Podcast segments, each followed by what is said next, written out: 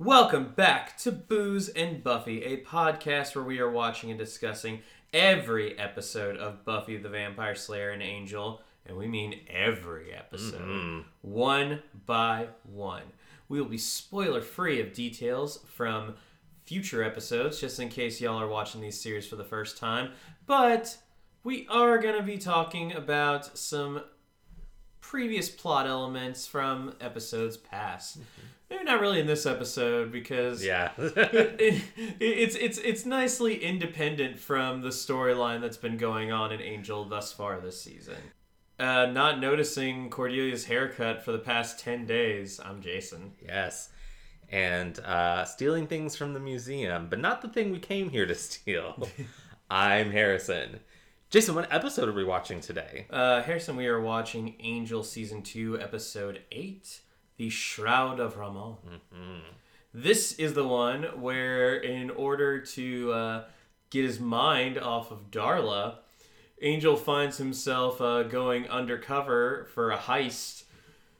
Unfortunately, also with Gunn, who, who is also going undercover, and unfortunately, they're trying to steal something that makes you go crazy. Yep. Uh, the Shroud of Rahmon was written by Jim Kouf um, and directed by David Grossman, and it originally aired on November 21st, 2000.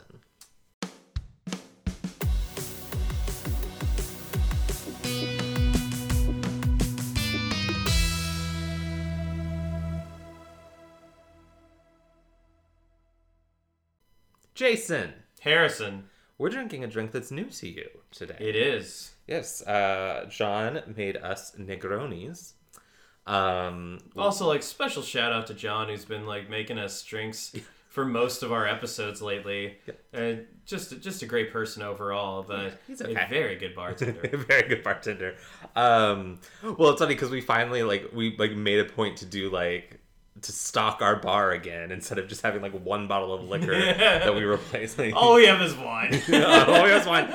Um, so yeah, we've been on a Negroni kick recently, which um, I think started. Uh, we were watching the uh, television show Girls Five Eva, uh, which is a Peacock show. I know you have a grudge against Peacock, but the show itself is... there's a bit of a feud going on. but the show is very good and there's a joke in the very first episode where sarah bareilles' character is having an argument with uh, renee elise goldsberry's character and I love both of those people. and the other cast members are paula pell and busy phillips Oh wow. it's a really good show um but they're Actually, having you know, I follow Busy Phillips on Instagram, so I remember posting about something that she was doing. It might have been this. they um they're having this argument and sarah bareilles is just like blah blah blah blah blah and i've had three negronis and renee elise goldsberry is like why did you just whisper the word negroni and she's like i don't know the history of the word and then um later in the season there's a beautiful payoff to that where she's talking about negronis again and she shouts it and renee elise goldsberry is like gives her a look and she's like i looked it up. It's named after count negroni who invented it. So, um, completely almost non-related tangent. Did you see the latest episode of South Park? uh no. I've actually not watched south park. Not been keeping I- up with it recently. I I watched the um the specials for Mm-hmm. like the pandemic and post pandemic specials, but um, the, and then like the new ones are on um, they just started a new season and they're like at right after they air they go on to HBO Max. oh nice So I'm like, yeah, why not? The last one, oh my god. I can't believe they did what they did. Um like uh you know, Randy has his weed farm sure and uh, Randy Marsh has his weed farm and uh, he fi- he goes to this like weed convention uh, for like uh, people who are like trying to sell it and, and they're like uh, oh yeah we um like uh, more people are uh, try are like training towards black owned businesses now. So if like if you're like an all white weed business you're in trouble. So um, he goes out of his way to like get Stan to like have um, Token's family, um, the one black the one black kid in South Park, to have his family over, and that's when uh, they drop the bombshell of uh, Randy asks him like, "Oh, where'd your son's name come from anyway?" And uh, like, how'd you come up with your son's name? And uh, and uh, his dad's like, "Oh, well, I've always been a big fan of The Hobbit and Lord of the Rings, so I just decided to name him after my favorite author, Tolkien." And then like everyone's like, "Wait, your name is Tolkien?" and they're like, and they're like, "Yeah." And Stanley starts calling everybody up. He's like, "Did you know that his name is Tolkien?" Yeah, did you not? And it's like, no, I've just assumed this whole time that his name was Tokens. Like, why would somebody call their kid that? and, like, and, like, you're a piece of shit. And then like, there's a time when this like guy's literally looking at the screen saying like, oh yeah, and if you go, you all thought that his name was Token this whole time, you're the problem. I'm like, oh my god. nice. That had nothing to do with the episode. Let's jump into the episode Oh, yes. proper. Oh, we need Uh, a toast. We need to toast. Yeah. Um, yeah. So uh, to John, to John. yeah, our bartender. Yum, yum, yum. I'm gonna start putting him in the in the in the episode notes. You know, we've got our graphic designer credit in there. Credit Grace for the music. Crediting John for the for the drinks. Um, all right, take us away, Jason. All right. Well, Spin a tale. Tell we a are yarn. we are going to start off with a good cop and a bad cop, um, or at least that's what they try to do. And they're both pretty bad cops. They go to police brutality like right Well, away. Yeah, it's like it's like really bad cop and not as bad cop. yeah. Though he does say like, "No, you gotta let me know what's going on, or my friend here is gonna snap your wrist or something." Right. You're like, "What?" I do. I have to say, I do not care for this opening. I I do not care for stories starting in media res. Typically, You know what's funny? When I like was watching the episode and I thought, um, "How am I gonna open this up?" I was gonna like try to pull up like, "Oh, we're starting this in immediate in media res," but I just like, no, that would come across as too pretentious. well, here I don't worry, I've got your back. Uh, I just it is not a plot device, even when it's used or not. It's not not a plot device, but a, a technique that even when it's used well, I like. I don't typically care for it. Um, you, you yeah, Quentin Tarantino. you have to have a really good reason for starting um, something in media res, in my opinion. Um, and this wasn't it for me. Um, so here's a question: Does Memento technically start in media res? um, you know, I've not seen Memento. What? I thought I lent it to you. yeah, I had it for a long Or time. did I lend it to Grace? No, no, I, you lent it to me, and then it took me forever to watch it, and then you were like, "Yo, I need that back," because Dude, we're gonna watch Memento soon. Okay. Yeah, I, it's not like it's a movie I've been avoiding watching. It's just for some reason it just I just keep not no, watching. it. that movie. That movie's great. Um, Yeah. I mean, it's. I mean, I am a I am a well admitted uh, Nolan fanboy. Even though um, even though I've owned Tenet for a while, I just haven't uh, I haven't watched it yet because I've heard that it's a very big strain on the brain, and I haven't uh, and I haven't been in the mood to have a brain strain. Brain strain. Uh, brain strain. Uh, but no, yeah, awesome. But anyway, yeah, we, we are starting in the middle of the story, and um, the cops like mention like, oh, we have a body, and uh, and you don't see who's like who has their head down at the table. Uh, they're wearing a leather coat. Um, they it looks like they've got a purplish shirt on underneath, and uh, so they're like, hey. Like, buddy, you need to tell us what's going on. Why is there a body with no head? Rude. and um, and that's when it's revealed that it's Wesley. And he's like, He shouldn't have been there. It shouldn't have happened. I, that's a lot. Yeah, and then we get uh, we get like our one flash of what happens. Uh, our one little flashback before the credits shows Angel with blood on his mouth. But that's not what is going to draw your attention. What's going to draw your attention is the ugliest shirt that Angel has ever worn. ever worn. Uh, It's worse than that time that he was undercover as Herb Saunders. with the with the with the Hawaiian shirt. Oh God. Oh yeah, his undercover outfits just are great. yeah. I was literally like, I was. I can't remember because I don't remember a lot about this episode other than there's a heist. But I swear to God, if there's not a plot reason for him to be wearing this outfit, I'm gonna be furious. There is, so you know. Yeah. So um so yeah, so we Wesley basically starts confessing or whatever. Um yeah, and so we go back to the hotel after the credits, after our opening credits. And uh yeah, Wes is going to talk to Cordelia, and that's when he notices her haircut. And he says, "What happened to your hair?" That's how you know he doesn't like it. You don't say like, "Oh, you got a haircut." You say, "What happened to your hair?" What happened? I it's it's bad. in this shot it's bad it's it's very poofy almost like It looks like a bad wig. yeah um like i'm trying to think of a of something to equate it to um I mean, it's almost a Rachel. Like, see it's funny because i was thinking more monica yeah, and it might be because the burnett was was pushing me that way yeah, and i think when it looks a little flatter later it looks more like monica yeah, um season one monica yeah. It's just I, even when it's flatter, and it does look better when it's flatter, but it's still.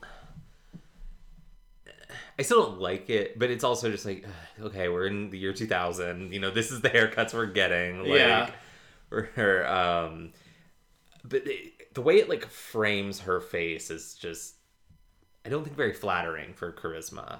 Who still, looks, I mean, obviously gorgeous, but yeah, it, it's it's not the best hairstyle. Um, and uh, yeah, I wonder if like, I wonder if they decide to like make it a little crazier for the show, um, and then like so they could fit in those like, what happened to your hair? yeah, I've always wondered because Cordelia goes through a hair journey, um, and I've I've always been curious. Um, what if that was, you know, Charisma just wanted to cut her hair and try out different styles, or, or if there were behind the scenes stuff. I I'm not sure. I do. Um, I it, it just is interesting that this is the first time we're getting really serious um change out of Cordelia in the hair department. You know, she's been pretty consistent with her long brown tresses. Sometimes wavy, sometimes straight, but you know, pretty consistent and yeah. Anyway. But yeah, um, uh, Wesley is about to go to. Um, he's still a bodyguard to that uh, Foxy Vixen, to that redheaded vixen from uh, from Guise Will Be Guise. Uh, but he does have an extra ticket this time, and Cordelia, after chastising all the shallow people there, she's like, "Who does shallow better than me?" They walk out arm in arm. They're friends. Yeah. Um. Uh, Wes does ask about Angel, but um, Cordelia says like, "Oh, he's so busy, you know, brooding about Darla, brooding about Darla, eating lunch, Darla brooding." You know what I would have really loved in here though? If in between one of the brooding about Darlas, she'd thrown in a brooding about Buffy, brooding about Darla, like Those blondes, man. blondes, brooding about Kate. uh, we'll, we'll get to Kate later. Yeah, well, do we have Um, to? Yeah, but yeah, Angel is actually uh, on a case. As Wes is so excited, he's on a case. It's so great. He's getting out. he's like a proud papa or something. Uh, Cordelia and Wesley are so tired of their sullen teenager who just broke up with his girlfriend. I love that. I love that dynamic so much. But uh, yeah, so um, He Angel's never leaves actually- his room and masturbates so much. Anyway. Angel um, is actually out with Gunn. Uh, they are meeting Gunn's cousin Lester. Now, Lester is asking for their help because he has been va- because Lester's friend EJ, who gets his own page in the Buffy wiki, despite the fact that this is the only episode he's in and he's only mentioned in it. I love you, Buffy Wiki. Never change. No, like because they had like the link to his name, and I was looking through this, and I like, is he is he somebody that we've met before? or is he later on in the series? No, he's only mentioned in the scene. Love it. Um, but yeah, and so he there's gonna be a demonic robbery going on, but he this is like too big for him. Um, and uh, they're also bring it's such a big robbery that the team's actually bringing in a um, a vampire from Vegas whose name is Jay Don, um, which sounds like the least supernatural name ever. Right? Like, what? Why is he just named Ted? Ted the vampire. but yeah, and um, so when Angel hears about Jadon, he he's like, oh yeah, this guy's a big player. Um, he's pretty ruthless too. Uh, so I'm taking care of this. And Gunn's like, uh, excuse me, I brought this to you. And he's like, yeah, well, sit this one out. He's like, what am I supposed to do? Knit a What am I supposed to do? Sit on a knit? He's like, I could use a sweater. Something dark. I love that he added that at the end. Consistent. Yeah. Nothing if not. Yeah, because in this episode we learn what happens when Angel doesn't wear something dark. Ugh. Oh boy. Um and uh so Angel gets back to the hotel and Kate's just in his room taking shit because she's uh she's looking for Darla because you know, there's still like a dead actor. Aw. Um Or what's his Randy or name? I mean, in all fairness, we were really huge were we really huge fans of him? no, I don't think so. Yeah. I think we were like, oh, that guy's dead. Sucks I mean, for I get him. it. I'm kidding. He's like an actor in LA, and he wanted a job, and he just shouldn't have like gotten a job with a law firm, Right? Like, and that, it doesn't even have to be a demonic law firm. just like, no, Don't don't ever take a job. Struggling actors, don't ever take a job. you might be killed. Oh, it just makes me think of Clerks. it's like, oh man, he when you take on a job, you know the risks. So those contractors on the Death Star, they should have known that there's a risk of that just blowing up. nice. Oh boy. Um but yeah, and so she's trying to find like all the info that she can. Um she uh and Angel's just like I think he's just kind of done with her shit. It's like you don't have a warrant, do you? She's like, "Oh, silly me," and pulls out her cross state combo. Okay, now, Kate, you're pushing my buttons, but why don't more people do this? This cross state combo. It seems like a good idea. It Like- does if you're if you do, it does if you find yourself constantly um, ber- berated by vampires. Yeah. It just seems, you know, two birds, one stone, and all that. Mm-hmm. Um, and yeah, I think I think there was something else that I've been watching involving vampires. I know it's not Vampire Diaries, but uh, something else where like uh, yeah, like um, when a group of people were getting together to like uh, fight vampires, they had a whole bunch of wooden crucifixes, a whole bunch of wooden crosses, but they like started like whittling the ends of them down for to make stakes. You're like, yeah, sure. I mean, but, uh, but yeah, again, Kate's in over her head, and Angel just like flings it to the wall. Yeah. It's like, get out. And uh, she's like, oh, well, I'm gonna nail you, or whatever she says. Something stupid. Shut up, Kate. Yeah. It, Kate really is just an annoyance in this episode. Oh my god. Like, who is.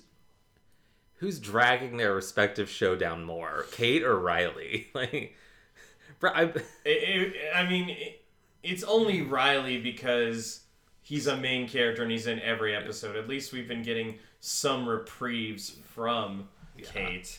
I I agree. I do think though that upon her arrival, Kate is frustrating me more than Riley. like I I struggle to understand the purpose of Kate anymore. Well, it, yeah, it.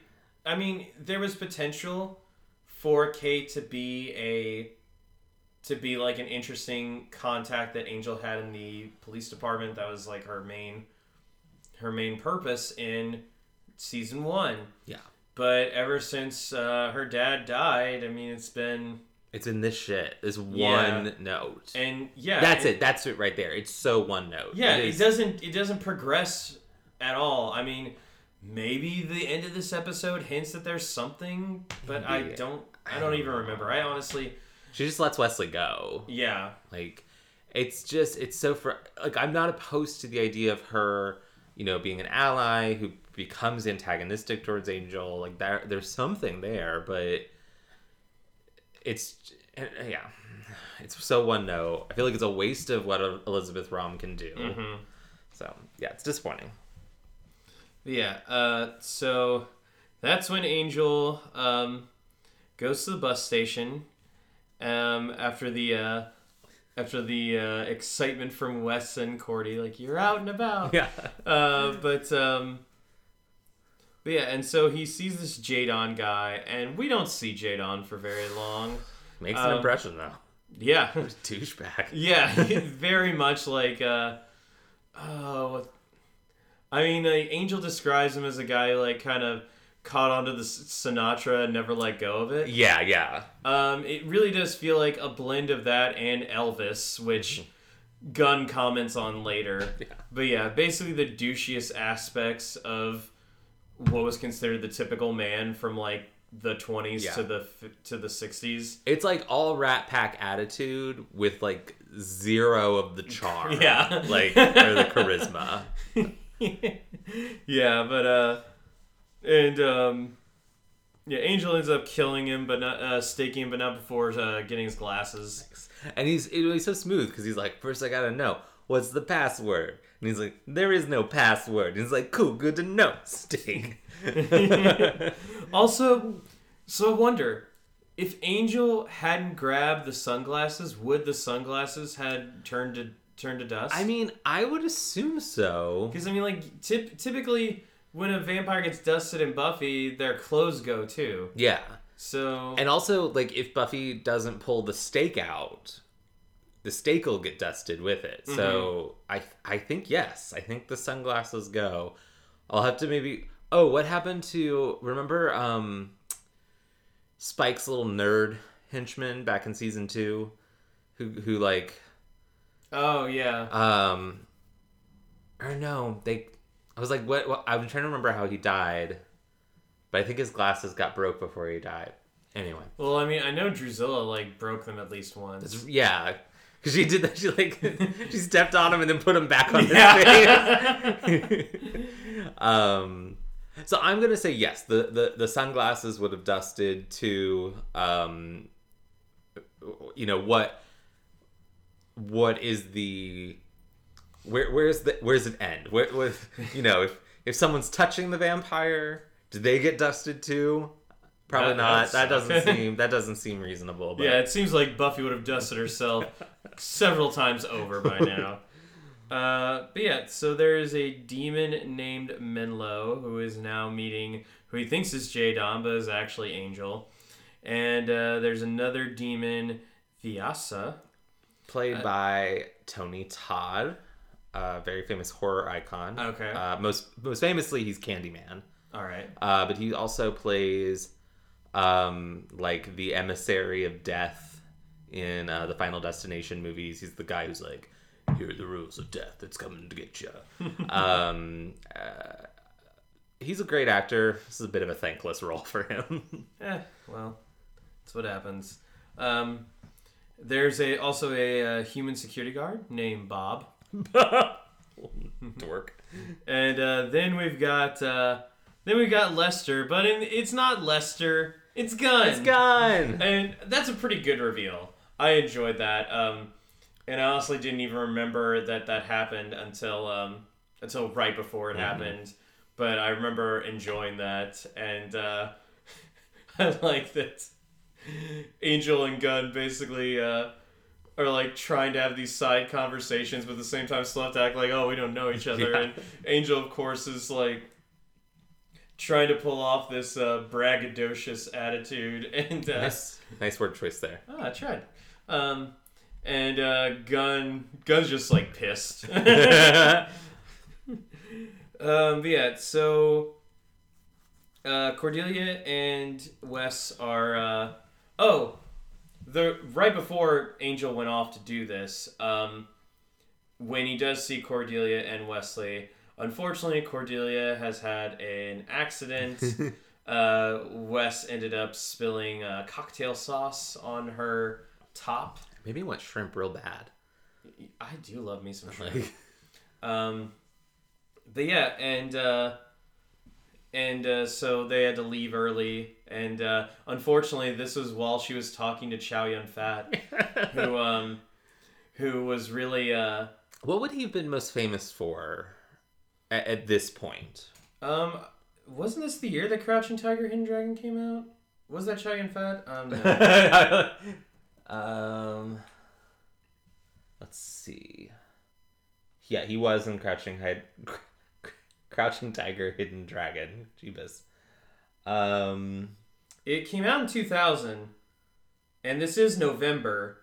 Um, yeah, this came out in like. Okay, it didn't come out till December in the United States, but hey, They were that going could to the be premiere. yeah, that could be the premiere. holy of Crouching Tiger! Hidden Dragon. Oh, I love that. That's so fun. Okay, I love that. Love that for the. Oh, but that probably means they didn't get to see the movie. Oh, or maybe Cordelia- they did, and then they went to the after party. maybe. I was gonna say I, Cordelia. I've never been to a movie premiere, so Yeah, I have not either. I don't. I don't see Cordelia being into that film. I think she'd find it boring. um, you know, the I don't see- film is so unexpected. Like I thought that it was going to be a straight up martial arts film Mm-hmm. when um when I first saw it, but then like it kind of uh, uh when I was talking with Grace about it later, how I was kind of thrown by the fact that it was um, more along the lines like there there were there were obviously martial arts in it, Mm. but there were also like scenes that were just flat out like almost dance Mm-hmm. and um It's been a long time since I've seen this. yeah seen so oh it's been a long time since i've seen it too but uh no i think um i think it could be a movie that like would have surprised cordelia okay, all right. Cordelia yeah. Chase, if you're out there. but uh but yeah uh Chow Yun Fat is uh it says he's mostly known for his collaborations with john woo who um take him or leave him uh there's uh in films like a better tomorrow the killer and hard boiled um the only John Woo movie that I've seen that comes to mind is Face Off, which is just ridiculous. Um, I feel like I've seen. So, Angel is very excited about the fact that they met him. What do you think Angel knows him from? I could easily see Angel enjoying martial arts movies. Yeah, yeah. Yeah, See that. Um. Wait. Anyway. yeah. oh, I almost forgot. John John Woo also did um, uh, Mission Impossible 2, which uh, hey, people shit on. I actually enjoy it. Uh, I'm trying to see what he's done that I've seen. Actually, I've not seen a single movie that this director has made. So You haven't seen Mission Impossible 2? Mm, I've not seen any Mission Impossible films. Really? Mhm. Okay. Um, Um, big, big bucket lister for or not big bucket lister. Like I'm not just like rushing out to watch them. well, I, I do have, want to. See I have them. done I know. all the Mission Impossible movies in one day. It was called Marathon Impossible, and uh, what a day! I, I, I definitely do want to watch them. Um, I just haven't. Uh, but yeah, and so um, Cordelia changes into. I, I like that Cordelia has her spare clothes Mm-hmm. at the um, At the office. yeah at the office. Uh, Well, I mean, you got to think they they're coming back from missions messy. yeah, They're you know they're spending nights at the office sometimes. Mhm. I uh, do you think Wes and Cordy like have rooms there? I think Wes does. I'm pretty sure that Cordy still has her apartment with Phantom Oh Dennis. no, she definitely does. I mean, Yeah. just like like Oh like yeah, on like- a night where like they oh, have yeah, to stay if, over. Yeah, like- if they're staying overnight, then I mean, yeah, they're- all those hotel rooms, you're obviously like gonna have at least one where you're just gonna, oh, I'm gonna go sleep in a bed. do you think their lives would be easier if they just ran it as a hotel? Oh, but that'd be like, they can't do they can't do that big of a hotel with just the three of them, That's true. and uh, and I don't think Gunn would be interested in working in that at all. Not. Um, but uh, and yeah, and like an angel would have to be sociable. Um, yeah, you're right. a, they a should fight. little sociable. It is easier to fight evil than Yeah. than run a hotel. I, you're Mhm. right. Um, but yeah, and so uh, so yeah, so now Cordelia, right now Cordelia and uh, Wes are searching through uh, museums that have uh, had had recent acquisitions lately, Mhm. and uh, I can't remember what the first museum that Cordelia found was. I don't. She said she lists two, and then she says it's uh the um. Oh fuck! What's his name? Gunthree something. No, never mind. I don't know. I fucked Uh, yeah, but I like ruined it. I mean, I, I didn't remember it either, so don't feel too bad. But um, yeah, so they figure out that it's the Natural History Museum, and it has received a special exhibit, the Shroud of Rahmon, Ah, the name of the episode, titular shroud. the titular shroud. And uh, yeah, so it's not really clear why this is the way that it is. Um, it's just the like, oh hey, this is a shroud that makes people go crazy. Right? It's this episode's very thin. I think It- a, it is, I think yeah. a second uh, a second draft maybe would Uh, have yeah, been. uh, I, I, I hate I hate calling episodes throwaways, but there's a reason that like this episode you probably don't watch unless you're doing a whole watch. through. I I agree with you. I I I have a big issue. My word that I really hate is uh, filler. Um, I think it gets thrown around, around, thrown around way too liberally. Um, Especially, I, I remember seeing it a lot back in the Lost days. Um, and uh, so I so I want I wanted on record how much I really dislike the word filler being used to describe an episode when I describe this episode as filler. like, um, and it's not terrible by any means. This is not a go fish situation. Um, Never gonna let that go, are I, you? I'm never gonna let that go fish. um, it's not a bad eggs. It's not you know. It's um, but it's It's yeah, it's not horrible, but it's kind of forgettable. It's kind of forgettable. And like what frustrates me the most actually is like Angel and Gunn go on a heist to steal a shroud that makes you crazy. That's a great log line. I want to watch that episode, but not if it's this. not if it's this. Yeah, and it's so. And I'll we can keep going, and I'll have more thoughts as we go because that's what this is, the show. So um yeah, and uh, they basically uh, um Menlo, uh he's kind of like the guy who has the whole planned out thing. He uh, he's gone through everything. The reason he needs a vampire is because once you're in the vault, um, it's like detects temperature, and so they need somebody who doesn't exude temperature. Angel, a vampire. Excuse me, Jay Don, and uh, so they get into the museum and uh, it's actually not the worst plan i mean they had the security guard who's able to like get the door open by the ingenious use of duct tape on the lock You know, sometimes the simplest plan is the best. yeah um, the uh, he's able to like act as bait uh, or act as like a hostage when um, Earl. when earl shows up goodbye earl Goodbye, Earl. uh, so that knocks out the other security guard um, the Can I say something about Goodbye Earl that's not going to shock anyone? eh, go for it growing up, like my favorite song. I was so stoked. I was like, yes!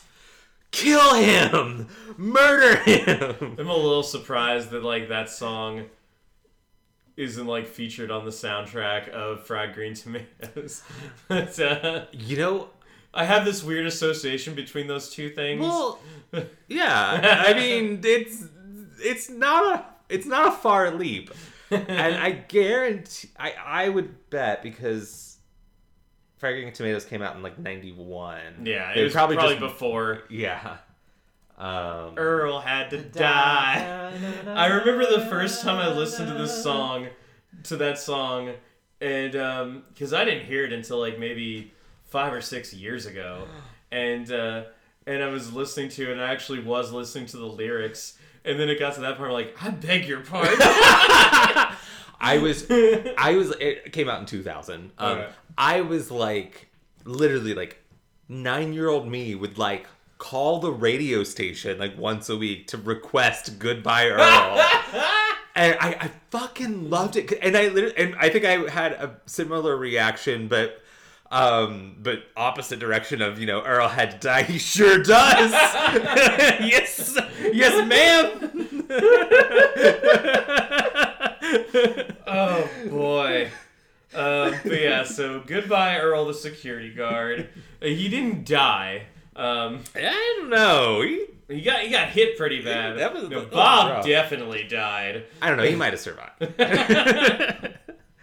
you think of when uh when Roger Smith like uh elbowed that guy and his head exploded like oh did he survive no i was thinking his head blew up I was thinking of Rachel uh, Rachel McAdams in Game Night when the guy gets sucked into the yes Oh, no, he died! Uh, that is a movie I need to rewatch because god damn it I love it so funny. I mean um, and Rachel McAdams in- invented acting when she said that line. Like, I think, uh, yeah. I mean, it's. I've mentioned it before. I love Rachel McAdams Indeed. so much, and I love that she can be in pretty much any kind of movie and do extremely, extremely well. versatile. Yeah. Yeah. Um, and yeah, like even if she's in a not so great movie, um, she's still really she's still really good and she's one of the highlights. Yeah. Um, unless they give her absolutely nothing to do, Doctor Strange. I wasn't planning on seeing the sequel, but she's in it, and I feel really bad seeing a, not seeing a movie that Rachel McAdams is in. I love her. You do what's right in your heart. What's right in my heart? Okay. I'll wait for it to come out on Disney Plus. All right. All right. Goodbye, Earl.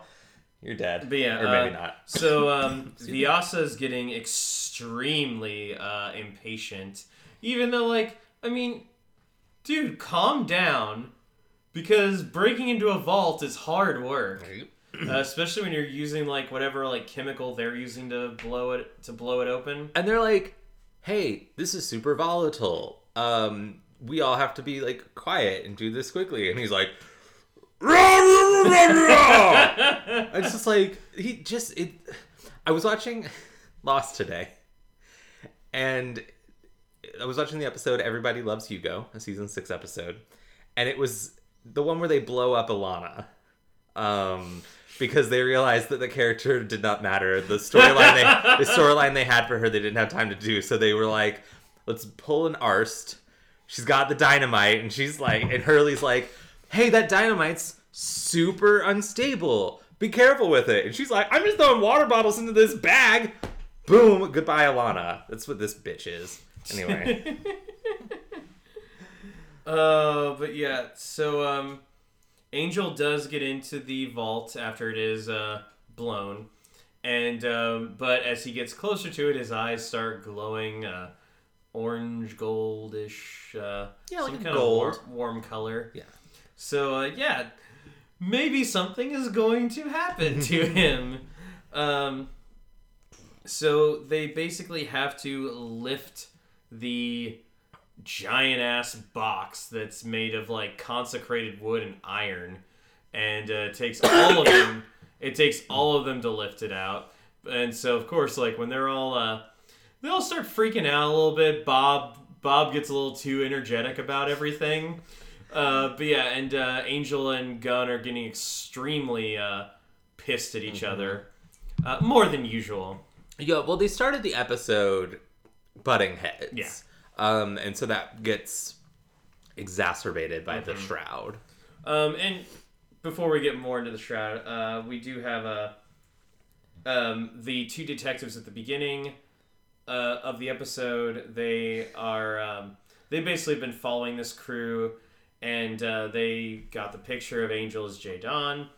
And uh, so they're like, "Oh, uh, one of the guys said that you knew him. We'd be interested." So of course they give it to Kate, and, Kate's like, I'm very interested. "Yeah, I can't wait." But what is she gonna do? What the fuck is she gonna Like, do? She has zero end game for this. It's like she obviously doesn't want to kill Angel because she would have tried to have done it by now. She's never tried to kill Angel really. Um, but yeah, like it seems like all she's doing is just meddling in anything that she finds him in. Like, what was her plan on this? Was she gonna like try to bring Angel in? Uh, yeah, that's gonna work. Like, it's she's just a thorn.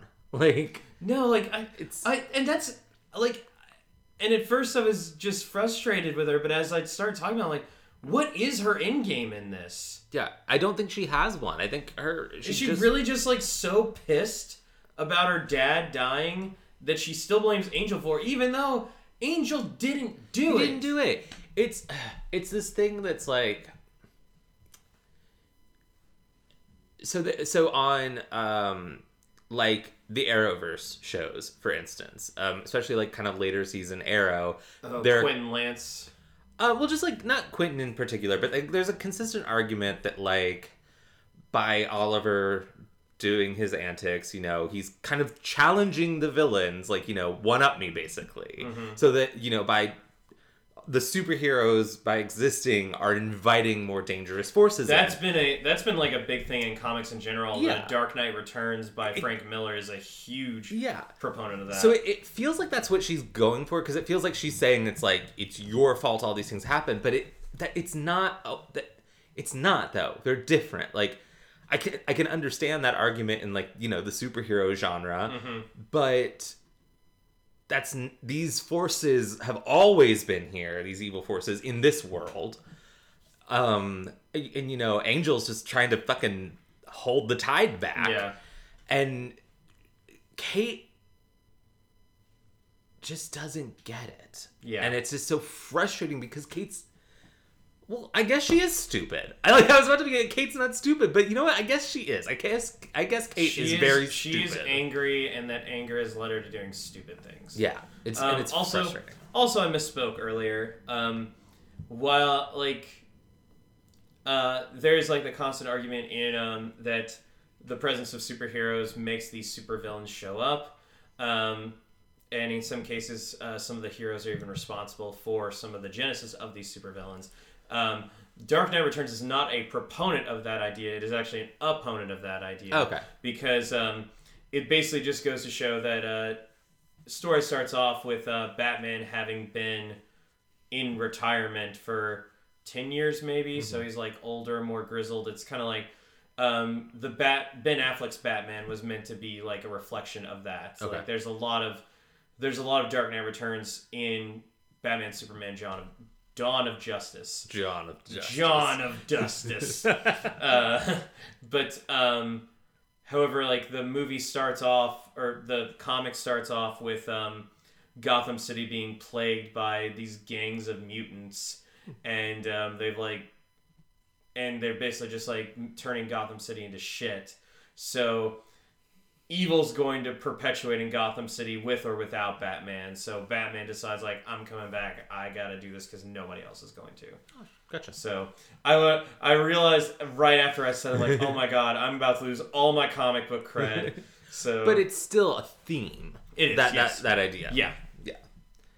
um, but yeah, so so yeah, so Kate goes in half cocked, no plan whatsoever. Uh, also going in half cocked is uh, is uh, Wesley and Cordy, and they get the hit by the effects of the shroud like right when they walk in through the door. Uh, because they figured out like oh angel should have been back by now because the original plan was they were going to meet up the the heist gang was going to meet up go through the plan and then meet up later in the week to actually do it but um menlo was it menlo or was it Vizaya, Vizaya that one was of them, one of the two equally One- thinly yeah. drawn well, characters. one, one of the two demons was like, "No, we're doing this tonight, not waiting any longer." And uh, so when Angel didn't show up back at the Hyperion, that's when they realized, "Oh, it's happening tonight." So they go try to, and um, yeah, so they like immediately get hit by the effects and start getting all loopy. Yeah, Uh, it's it's weird how these It's not exactly yeah, they're not exactly going insane like the uh, and maybe it's because they have a they're further away from the shroud. I but guess It, it, it's more just like, hey, this thing's gonna make you act weird. yeah, it's it's very inconsistent and like and I don't mind like magical things affecting different people in different ways, but it's very like specific like all of the members of the heist are very become very aggressive Paranoid. and paranoid and Cordy and Wesley are like just like high. Drunken almost. Yeah. Yeah. high. And Kate gets like one headache, and really it doesn't like Yeah. it. I see no difference in Kate, and I think that's a big problem because I think we're supposed to think that she's um. I think we're supposed to think that she's also being more aggressive than she usually is, but she's not. She's acting at base level Kate. Yeah. Um, but yeah, so uh, Wes ends up like they split up. I don't know if they like do that if they plan on doing that or if it just happens, but they they split up. Uh, Wes bumps into Kate and Wes is trying to get out like, oh yeah, I'm trying to warn Angel and um, then like he just disappears and Kate's and Kate's and um, it is really funny though because like you I came to warn Angel about your hair. I noticed it right away. well, and there's a great moment earlier in the episode where Angel notices Cordelia's hair, and he's and Wesley has the audacity to be like, "She changed it ten days ago." How could you not notice? Angel and Cordelia being like, I do, yeah, I did see that side eye that she gave "These Wesley. fucking men that I work with." But uh, but yeah, well, well, yeah, and and uh, like you said, um, why just blank on uh Elisabeth Rohm's character's name? Kate. Kate. Wow.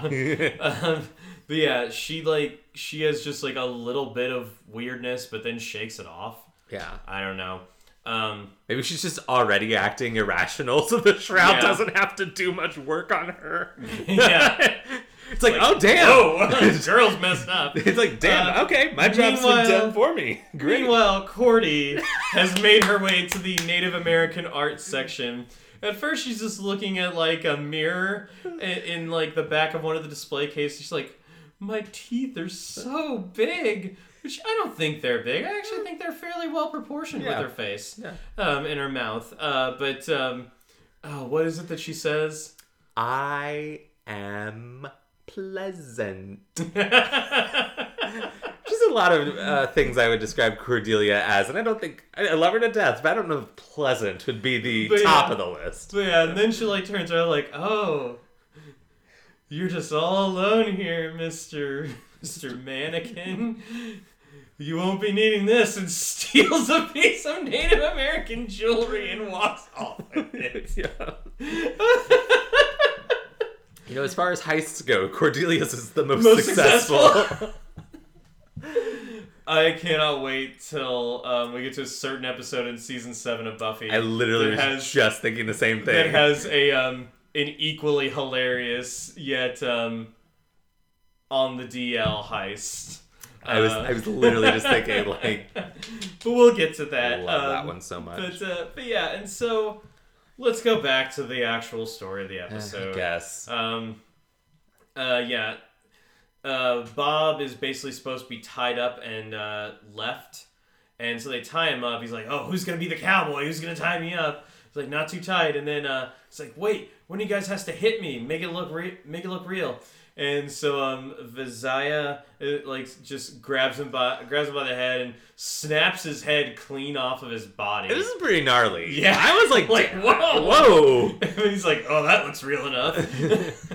Finally, some life breathes into this episode. um, you know, yeah, out of Bob, but Yeah, and it, and at this point, uh, um, yeah, Angel and Gunn have been like kind of bickering throughout this entire heist, and at this point, uh, he's just like, um, oh yeah, can't really trust vampires, and and that's when like Angel just kind of like grabs him by the throat and like slams him against the wall. He's like, you know, I'm sick and tired of hearing about it all. Oh, vampires killed my sister thing, and uh, they do eventually like, I'm like, whoa, chill. Um, but then, of course, that's when Kate shows up, gun drawn, and uh, if we thought Angel had had it before, this is Angel under the influence of the Shroud of Rahmon.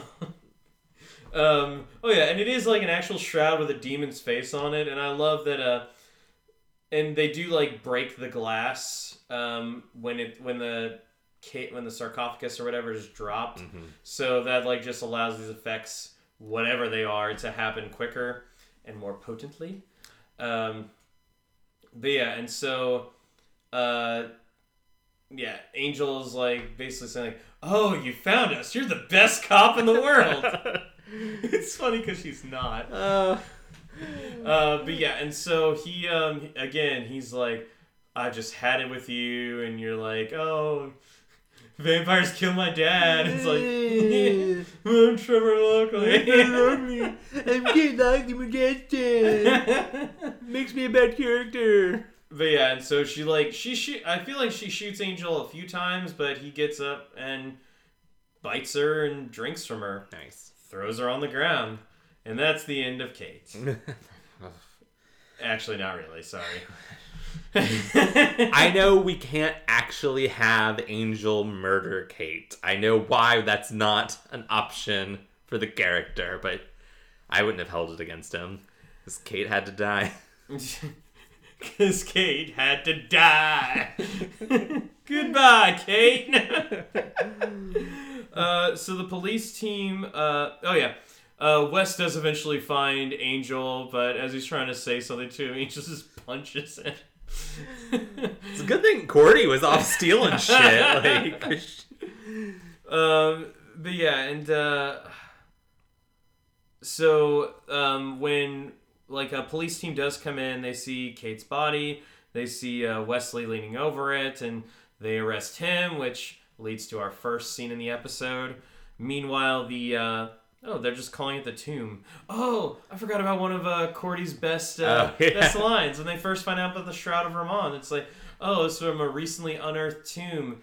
Uh, and she's like, when will people? Two things I don't like about this tomb and unearth. Leave your tombs earth, people, which is extremely important. yep. Also, another important thing that uh, she says uh, because it was like used in sacrificing virgins Yeah. or whatever. Like, I've actually got this quote pulled up because it was all right, uh, one read of my it off. Um, Cordelia says, "Why is it always virgin women who have to do the sacrificing?" Wesley says, "For purity, I suppose." what Cordelia says, "That has nothing to do with purity. This is all about dominance, buddy."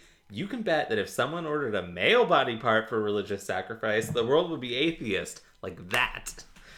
So maybe we should talk about this because there's a lot of truth in it. Yeah. Um, I actually did see um, I did see an article last year. I think that somebody posted. I found very interesting, and that was that the idea of a um, the idea of virginity one is normally associated with women, um, and two, like this what this article does is like kind of posit that the idea of virginity itself is a myth Yeah. that's created by the patriarchy. Um, obviously, a lot of people refer to it as the um, as like uh, why did you just blank on that body part? the vagina. The hymen. The hy- Hymen. I mean, obviously the vagina. vagina. Is it okay to say that on here? But yeah, like a lot of people do refer to as like, oh, it's the breaking of the hymen. Mm-hmm. But I mean, like, hymens can be broken in non-sexual ways, um, and uh, and then like I think, did isn't aren't there instances of like hymen like growing? Back? I think it's yeah. I think it's because Yeah. it's just tissue, right? yeah. Uh, We're very sorry. We're both um we're both cis men. Yeah. Um. No so, vagina here. Yeah, so we don't like. We we really apologize for getting these facts wrong. Um, I feel like I should know a little bit more because I'm a scientist, but I'm not that kind of scientist.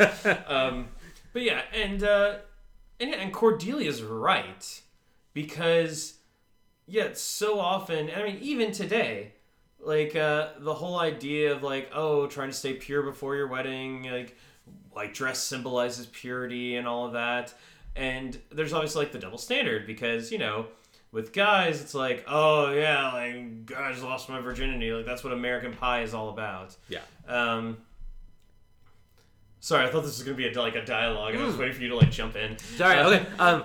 No. Uh, no. You're right. It's like it's totally a construct. It's um. And it's just like what I hate about it is the idea of purity. It's like what? Well, So- it, one it demonizes sex, Right. And sex is like awesome. Se- well, sex is awesome. Um, I, I I very much love the memes that like, oh, you think sex is good, but have you ever? I love those memes. But uh, but as Eugene Levy's character says in every single American Pie movie, it's a perfectly natural thing. Sorry, my Eugene Levy's not that great. it wasn't terrible. Oh, thank you. Um, but yeah, it, it demonizes sex, and America having been like founded on Puritan values to begin with isn't great. So you need the the the white country of America. Um, but yeah, and uh, it, it's kind of crazy like seeing these other like other almost every other country it seems well with some exceptions Yeah. are like ve- let's say like European countries are very like sex positive. Um, but I do think uh, I do think these generations like uh, later mil- like millennials and Gen Zs.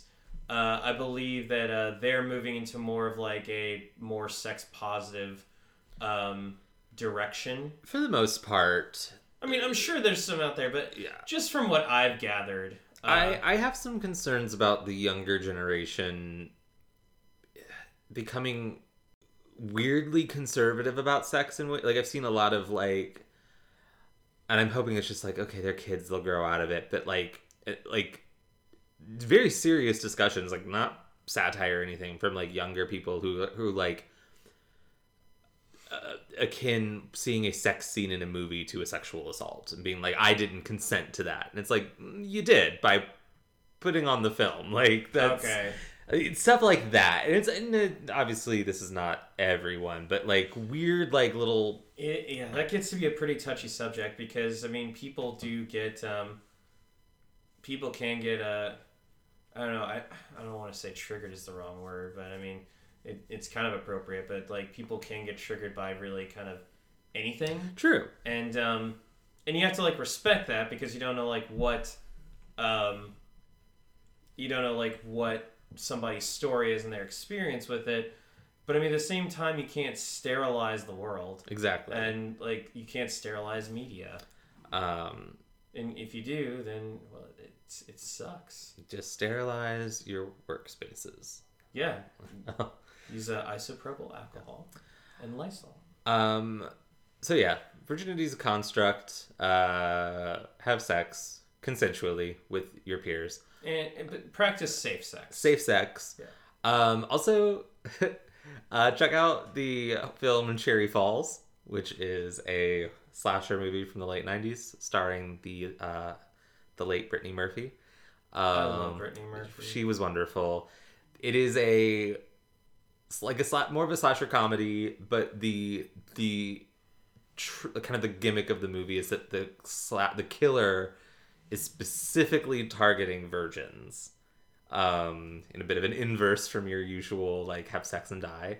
Uh so the film culminates Mm-hmm. in an orgy? It literally all the teens are like well let's all go have an orgy so that we won't get killed. It's a great movie. It's it's very like late 90s uh but yeah cherry falls. I feel like i feel like horror movies have um really blown out of proportion and raised people's expectations on just how often orgies occur. True. Just gonna say that right now. There were never enough orgies at my school personally for my taste. Maybe they should add that to the to the to the ads for your high school. Like, oh, you won't to worry about orgies here.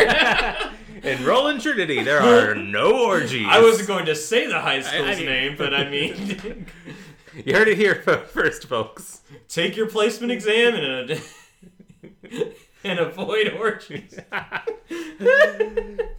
all right Um. So yeah. So they. Uh. So um. Viz- Viaza. I've been. I'm pretty sure I've said his name like four or five different ways. you have but it's Um, fine But yeah, uh, Vyaza, Menlo, Gunn, and Angel are able to get the uh, get like the tomb back to the body or back bleh, back to the warehouse they initially met in, and uh, they open it, and of course they all start fighting over it, and because they're gonna get a wish or something yeah, it's like oh maybe so, and that's I think that's just what's what like uh, Vyasa says like oh maybe the per no he says that shouldn't be torn because it belongs to his people. Then Minnow's like oh maybe whoever has like the biggest piece gets like a wish granted or something or whatever. yeah And yeah, it was very unclear why they wanted this shroud Like, was it ever? Well, oh, it, it was it, it sold for two million on the black market. oh, that's right. Just money. Yeah. Well, that's fine then. But now, like now they just all like lost and gone cuckoo banana pants. Um, but yeah, uh, Menlo ends up shooting Vyasa, and um, and like uh, Angel and Gunn are both holding on to it. But that's when uh, Angel's like, "Hey, trust me, Gunn. I know what to do." And uh, so he Gunn lets go of the shroud. Angel takes it out, pours liquor on it, um, and then uh, does like a cool drop like drop the uh, lighter on and sets it on fire and causes it to have a big green explosion and everybody's fine. Yeah. Um, Wes is uh, yeah, the detectives are pretty much like, oh, we don't have anybody else, so we're just gonna go ahead and arrest this guy, um, without like any evidence really at all. Uh, so, but that's when Kate shows up, and as as described in the Buffy wiki, she is a wan and pale Kate. Yeah, they did a good makeup job here. Yeah. She's very pale. They've got the lips. Like Yeah.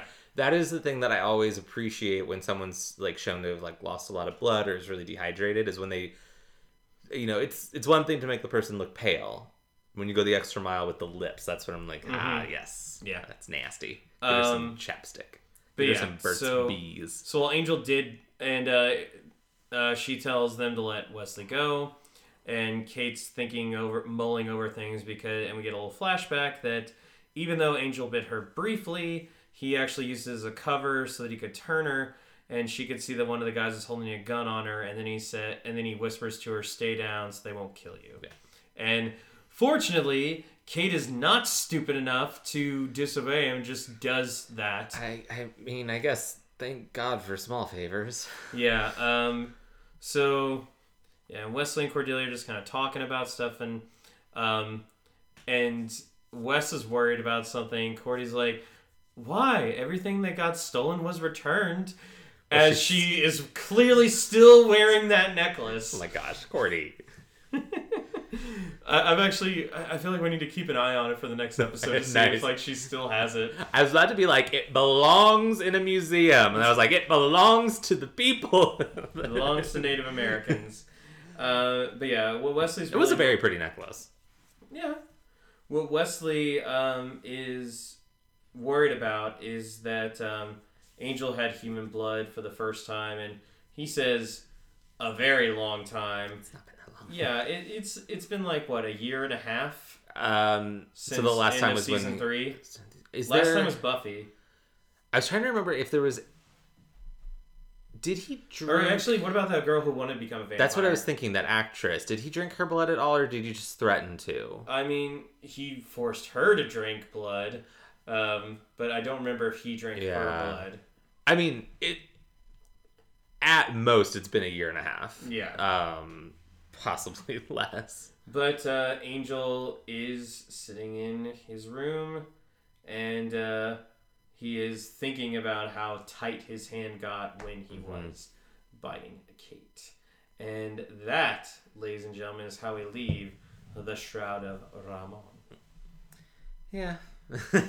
You know, I was kind of hoping, like, going into this episode, that um, I was getting like a some good vibes from it at the beginning. Like, oh, this is a fun, this is a fun way to like take a break from all the stuff that's happening with Darla. Um, but one, Kate's in there and she really drags it down, um, especially in this episode. Like, she's had some not great appearances lately, but this episode in particular, she's really bringing it down. Yeah. Like And- at least in Dear Boy, she thought she was protecting an innocent woman Yeah. from like being harassed by Angel. Like No, this this she's really just trying to like, oh fuck you, Angel. yeah. Um, but uh, yeah, and she, um, yeah, and also like when the heist actually happens and the Shroud of Rahmon like uh, hijinks ensue, it's like, what is this thing doing exactly? Right? It- Yeah. it- it's so unclear and almost comes off as lazy. Yeah. Like, oh, this is just a random magical, a random supernatural thing that makes people go crazy. Yeah. I yeah, it's and like the heist itself is very uninspired. Like it's just super paint by numbers. Um and like the supporting cast of villains are all super one note. I just I wanted this to be more fun. Like it's a heist episode. It Yeah. should be fun. I think um I think somebody told me that uh in their opinion that like one of the easiest ways to knock a like to hit a home run with a movie is a heist. Mm-hmm. Like it is one of the easiest genres to tell a really good story. Um, or make at least a really fun movie. Because well, that's the thing with a heist is that, in my opinion, what a good heist is is gonna have a lot of vibrant and interesting characters playing off one another. The- Like the, the heist itself is kind of secondary.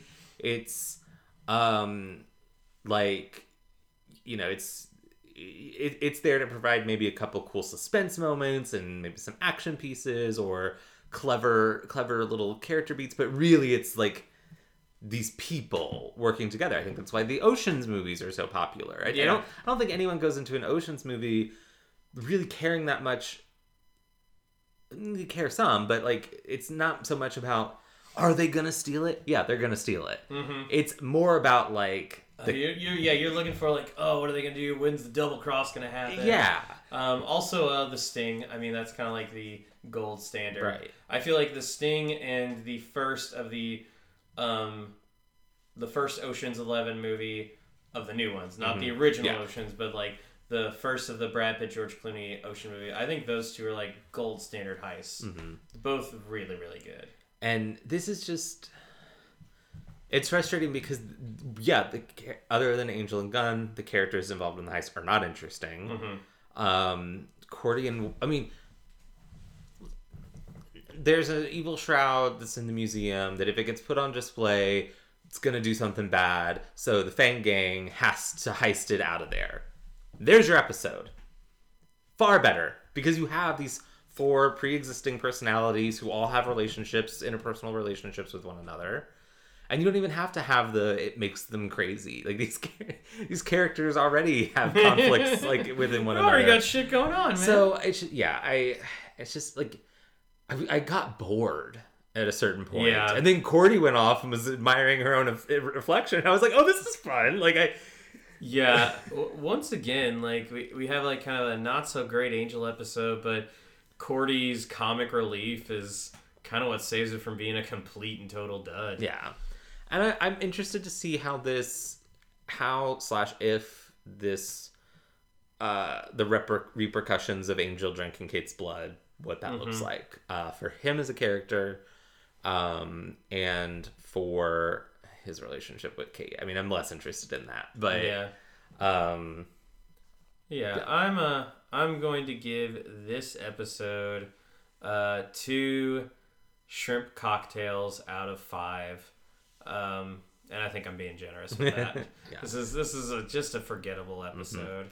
Yeah, I'm gonna give this a also to um to uh to Decapitated guards. yeah two decapitated guards out of five. It's not like it's not it's not disastrous. You know, it's not like I'm not sitting here going like, how the fuck did this get made? Uh, but I am going like, oh, they really just kind of they phoned it in here. Yeah, but as we said before, even like the disastrous ones, they can be they, fun. Yeah, they can be fun. This just isn't fun. It's forgettable. Yeah. And honestly, sometimes I'd rather watch a one star something Yeah. than a two star something. Mhm. Like you know, yep. um, yeah. Uh, it's not really much more to say, so I'm gonna take us out.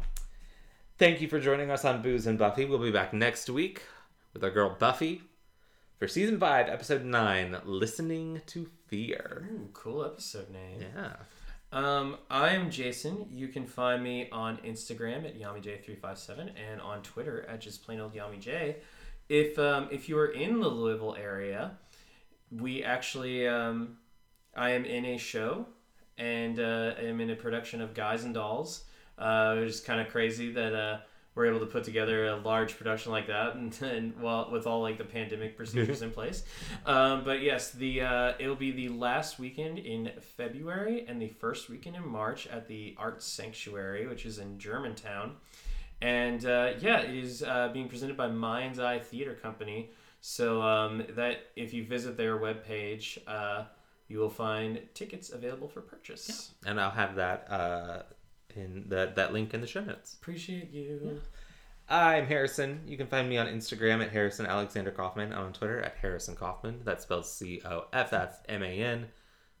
I'm not currently in any shows. A shame.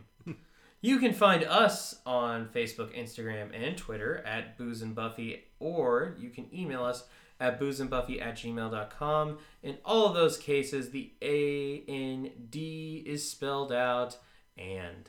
Yeah. and don't forget to subscribe and rate and review us on Apple Podcasts, Spotify, etc., etc., etc. And each week we'd like to give a shout out to a worthy charity or nonprofit. This week we're highlighting the National Civil Rights Museum. Huh? Museums, nice. Noted as one of the nation's premier heritage and cultural museums, the National Civil Rights Museum in Memphis, Tennessee, is steadfast in its mission to share the culture and lessons from the American Civil Rights Movement and explore how the significant era continues to shape equality and freedom globally. Visit www.civilrightsmuseum.org for more information. And as always, go slay. And be gay. Yeah.